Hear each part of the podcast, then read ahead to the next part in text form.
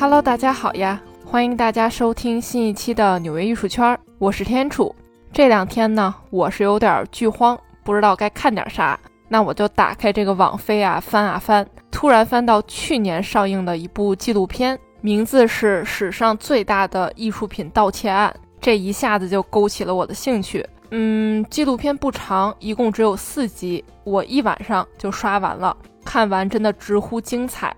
三十二年前的某一天晚上，位于波士顿的伊莎贝拉·加纳德艺术博物馆遭到了劫匪的抢劫，一共抢走了十三件作品，包括荷兰历史上最伟大的画家伦勃朗唯一一幅描绘大海的作品《加利利海上的风暴》，以及黑衣绅士和一幅自画像。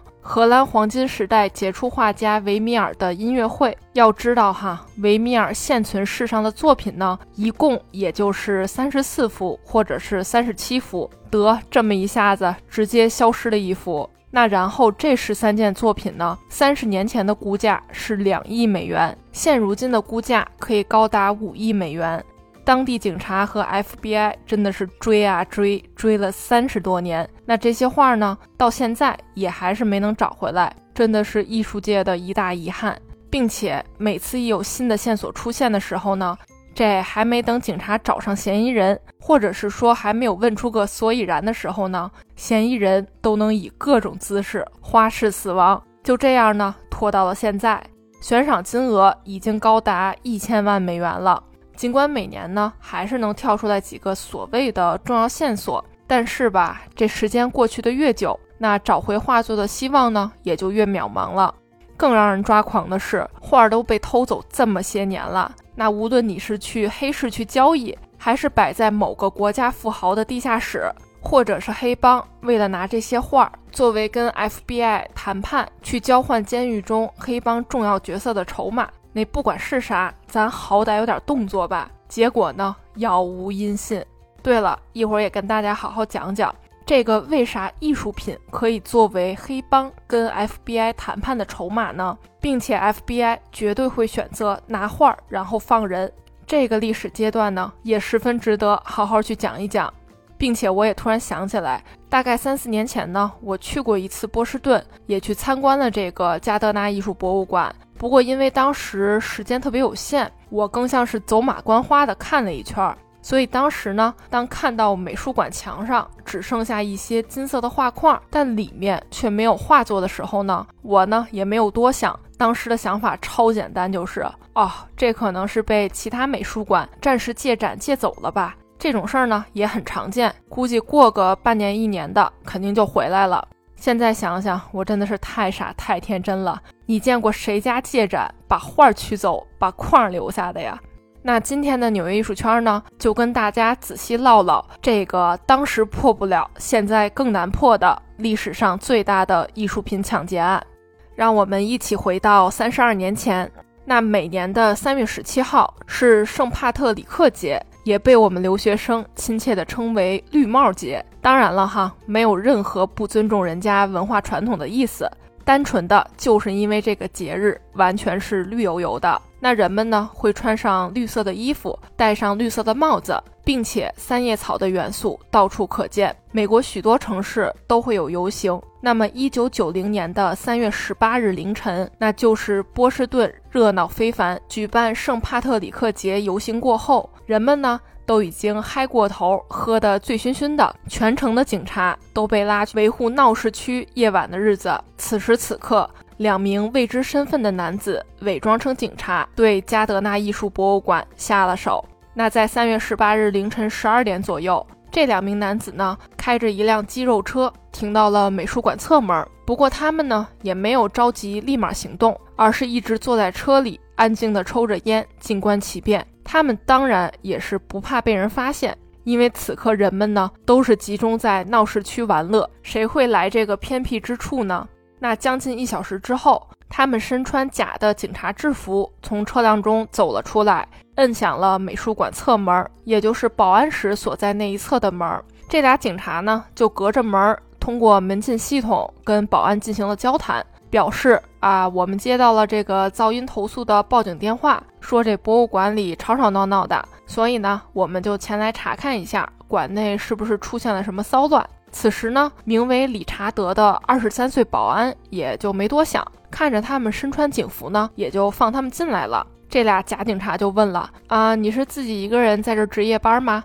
理查德就回答：“啊，不是，我还有一名同事，他去巡逻了。”那这俩假警察就说：“那叫你同事回来，我们要问话。”然后一切都很快的发生了。两个假警察把保安制服之后，关到了地下室，手脚和头上都缠上了胶带。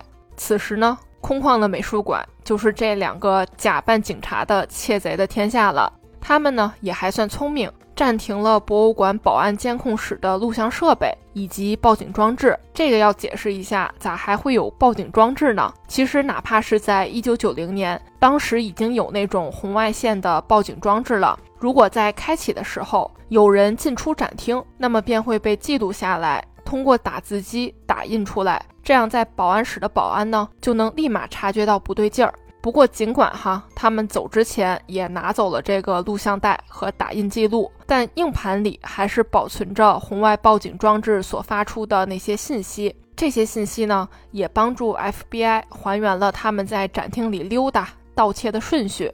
那这两个盗贼呢，像是有备而来的，但其中一些行动呢，却还是让后来调查的 FBI 摸不清头脑。为啥说是有备而来的呢？因为这两个窃贼直奔放有伦勃朗以及维米尔作品的荷兰展厅。的确哈，他们的作品呢十分值钱，也十分稀有。如果你要给我这个机会的话，估计我呢也是会先下手这几幅作品。所以一定程度上，他们肯定是有备而来的，起码知道哪幅作品是镇馆之宝。其次就是摸不着头脑的骚操作了，不知道是不是时间不够用。还是说窃贼不太懂怎么专业的把画作从画框中弄出来，所以窃贼呢选择了最简单粗暴的方式，那就是直接把画框从墙上取下来放在地上，然后用裁纸刀直接把这个画布给割下来。这波操作属实是摸不着头脑。咱要知道哈，这么贵的画，你怎么就这么舍得直接去拉呢？你说这拉完之后割完之后，价值肯定也是跟着往下掉啊。那在掠夺完这个重要展厅之后呢？这两个这两个窃贼也去了其他的展厅，开始了毫无逻辑的掠夺。就比如说爱德华马奈的切斯托托尼，马奈嘛，的确是印象派之父，偷他的作品呢无可厚非。但这件作品的尺寸大概也就是二十多厘米乘以三十多厘米。该说不说，还真的没我的 iPad Pro 大呢。你把这幅画从墙上直接摘下来，放进双肩包里拿走就得了。那这俩窃贼呢，偏不，费了老半天劲儿，把框子给卸下来了，把里面的油画拿走了。就，哎，怎么说呢？这波操作真的是离了个大谱。然后窃贼们又顺手带走了五件印象派画家德加的并不太起眼的素描作品。还有一件中国商代的青铜箍，这件青铜箍也是博物馆藏品系统中最古老的物件之一。还有一件出自拿破仑一世时期的青铜尖顶饰，就仿佛把目标作品搞到之后呢，突然的手痒，开始了随意逛街挑选的模式。但这也或许就看出来了，窃贼们呢本身肯定是没有受过专业的艺术训练，不然也不会开启这种瞎拿的模式。总之呢，从闯入美术馆到离开美术馆，两个盗贼一共用了八十一分钟，就差不多一个半小时左右。那据说在偷盗的过程中呢，其中一个窃贼还总是跑到地下室去查看被五花大绑的保安，碎碎念的各种问道：啊，胶带紧不紧啊？呼吸顺不顺畅呀？渴不渴？饿不饿？冷不冷啊？这可把保安给吓坏了，哪见过这么友好的窃贼啊？不过，整个偷盗过程简直是无比丝滑。然后第二天，博物馆上白班的保安呢前来交接，按了半天门铃没反应，于是就叫来主管给开门。之后，一群人看着被洗劫过的保安室，简直是傻了眼。上夜班的俩保安呢也不在这儿，就赶紧报了警。其实这种场面，保安见了还真得懵。毕竟，比起金库和银行、美术馆这种地方遭遇袭击或者抢劫的概率呢，肯定是小很多吧。所以说，在这里的保安这一辈子可能都不会遇到什么大事儿。早上八点十五分，波士顿警察来了，发现了被五花大绑在地下室的夜班保安。拍照取证之后呢，就给他们松绑了。博物馆此时也进入了紧急状态，门口也来了大批的警察和记者。FBI 呢，也很快的被请了过来。当时在任的博物馆馆长是这件案件发生前六个月刚刚上任的第四任馆长安妮·霍利。他呢也懵了，没想到刚刚上任半年就发生了如此可怕的案件。在这之后的很长一段时间，不只是艺术界了，普通大众呢对这个馆长的骂声一片。毕竟在当时就已经价值两亿美元的艺术品呢，就这么轻易的被盗走了，简直是不能忍。画作丢失之后呢，加德纳博物馆马上就采取了行动，董事会成员联系了苏富比和佳士得拍卖行。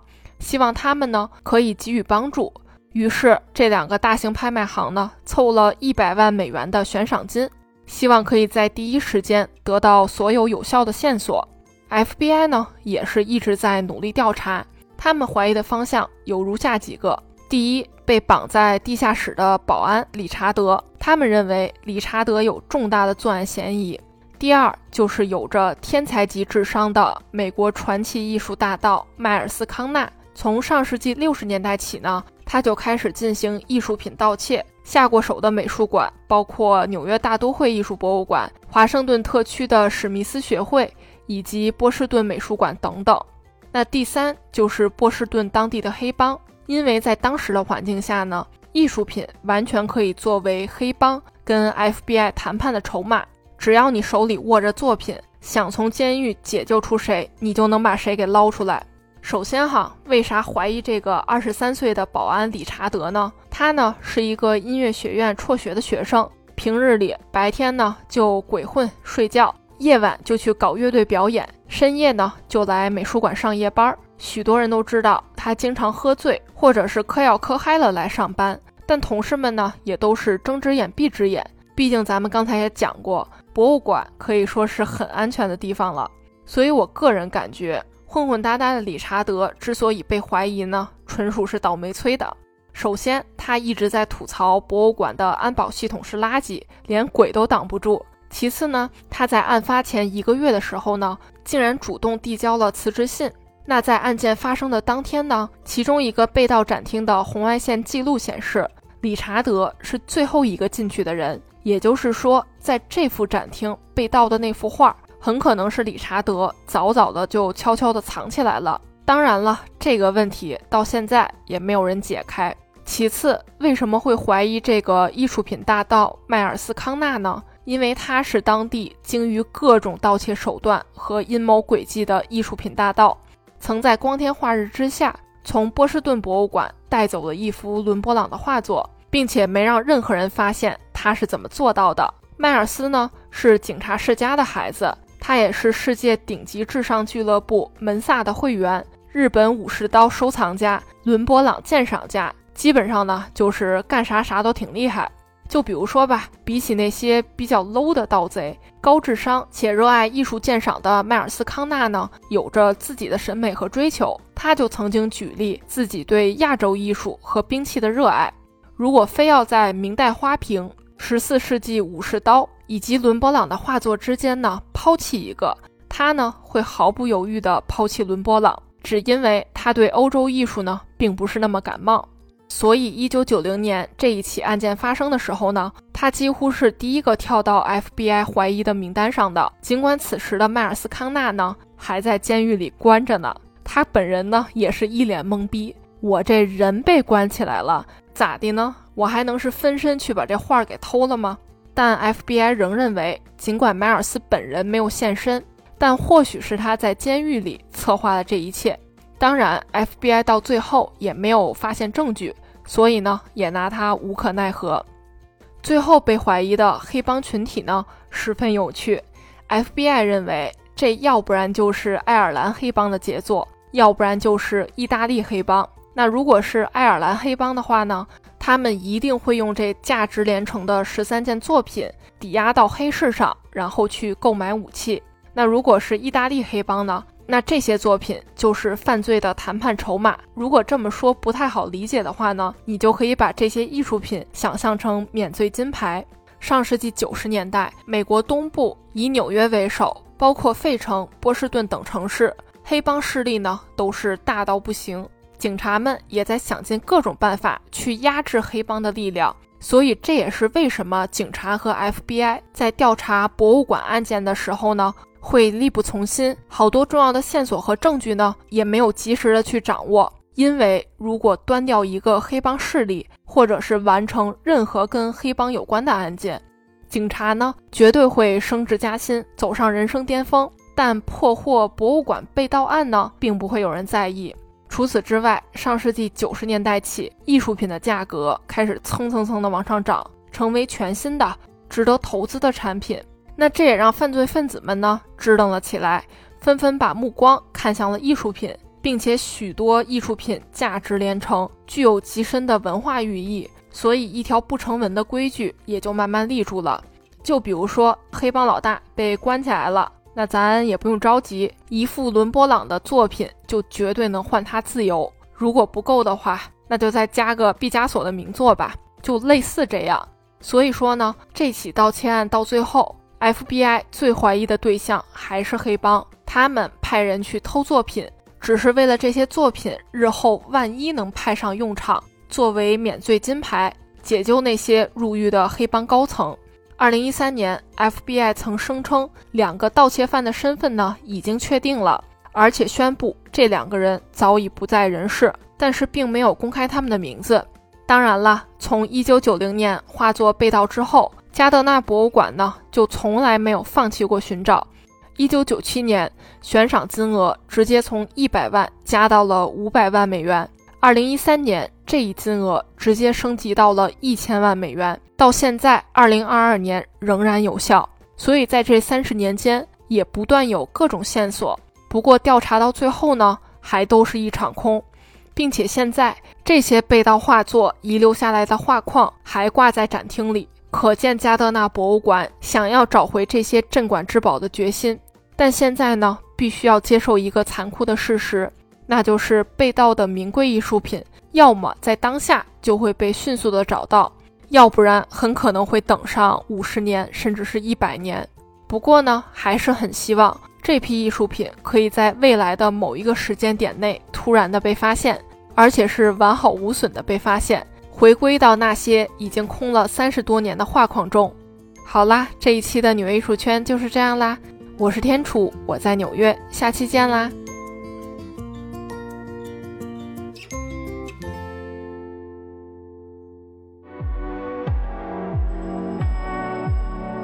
我爱纽约这座城市，它满足了我对艺术的所有幻想。